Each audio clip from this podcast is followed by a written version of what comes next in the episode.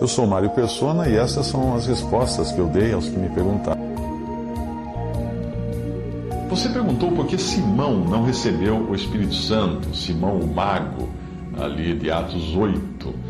Ele, ele, Simão, é o caso típico de uma pessoa que entrou na grande casa da cristandade, mas não entrou na igreja, o corpo de Cristo. Ele creu exteriormente, mas não foi salvo. Ele não tinha o Espírito. E quem não tem o Espírito de Cristo não é dele, como fala em Romanos 8, versículo 9. A conversão de Simão, Simão o Mago, não foi real. Era apenas mais um professo, como são muitos que hoje aceitam o cristianismo sem nunca terem se convertido. Se unem a uma igreja, fazem-se membro na igreja, compram uma Bíblia, anda com ela embaixo do braço, até às vezes prega o que está escrito na Bíblia, mas nunca se converteram.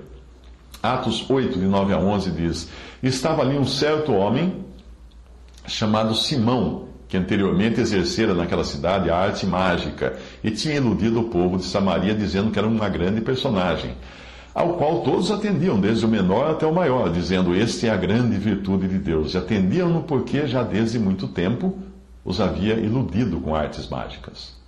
Simão foi batizado entrando assim na esfera do reino de Deus, como muitos são batizados hoje a Cristo, sem terem crido de verdade. São cristãos? Sim, sim, podemos chamar cristãos, mas são salvos? Não.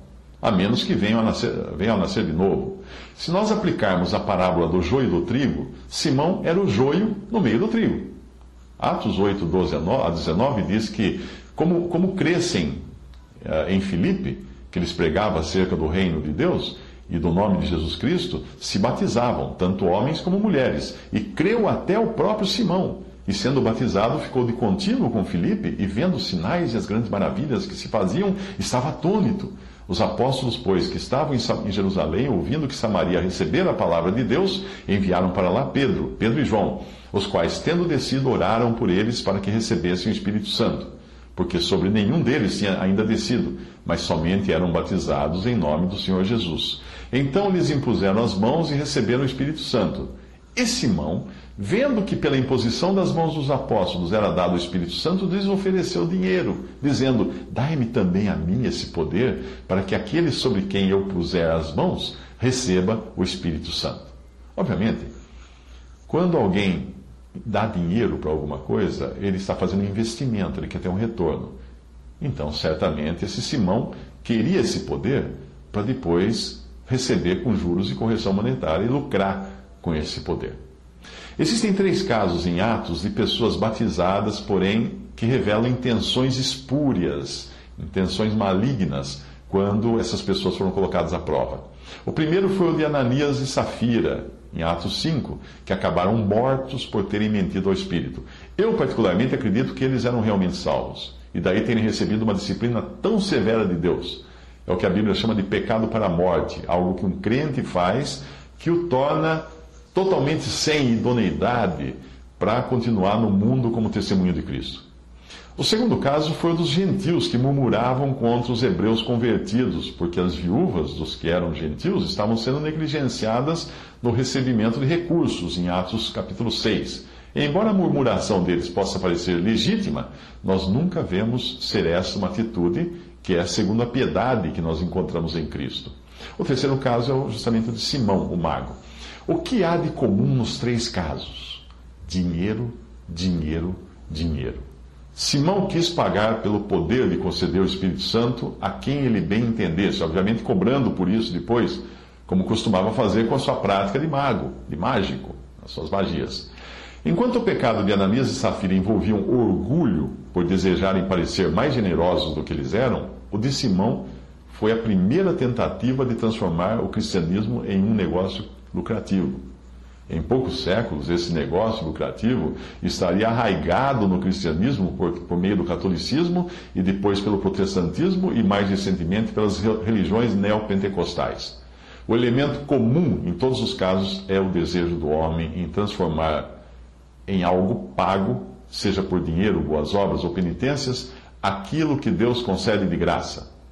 Para os mercadores da fé da atualidade, esses que você vê na TV pedindo dinheiro, vendendo carnê e coisas do tipo, continua valendo a forte repreensão feita por Pedro a Simão, em Atos 8, 20 a 21. Pedro disse a ele: O teu dinheiro seja contigo para a perdição, pois cuidaste que o dom de Deus se alcança por dinheiro. Tu não tens parte nem sorte nesta palavra, porque o teu coração não é reto diante de Deus. Perceba que Simão nem chegou a agir para ser considerado iníquo aos olhos de Deus. Aqui foram suas intenções que foram detectadas por Pedro, que foram então, por isso ele foi então repreendido.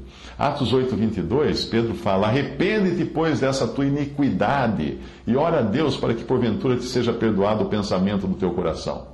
Mesmo assim, as palavras de Pedro mostram que ainda havia chance de Simão se arrepender e crer de verdade no Evangelho, o que aparentemente ele não faz, preferindo manter-se fora de qualquer confissão de pecado e de arrependimento diante de Deus. Por isso, ele não roga a Deus por perdão, mas ele, ele pede a Pedro que faça isso.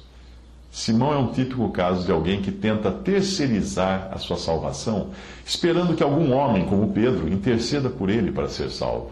Versículo 24: Respondendo, porém, Simão disse: Orai vós por mim ao Senhor, para que nada do que dissesse venha sobre mim. Desde então, muitos têm apelado a intercessores humanos, como Pedro, Maria, etc., ao invés de irem diretamente a Deus, por intermédio de Cristo, o único mediador entre Deus e os homens, como fala em 1 Timóteo 2,5.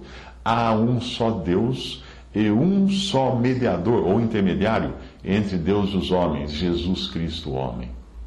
A recepção do Espírito, que começou em Pentecostes, quando as pessoas começaram a receber o Espírito Santo, com judeus de muitas nações, essa, essa recepção do Espírito, o recebimento do Espírito, foi depois administrado aos samaritanos, como era Simão, e depois aos gentios. Essa administração tinha a ver com as chaves que o Senhor entregou a Pedro, das quais ele fala lá nos evangelhos, mas isso vai ser um assunto para uma próxima vez.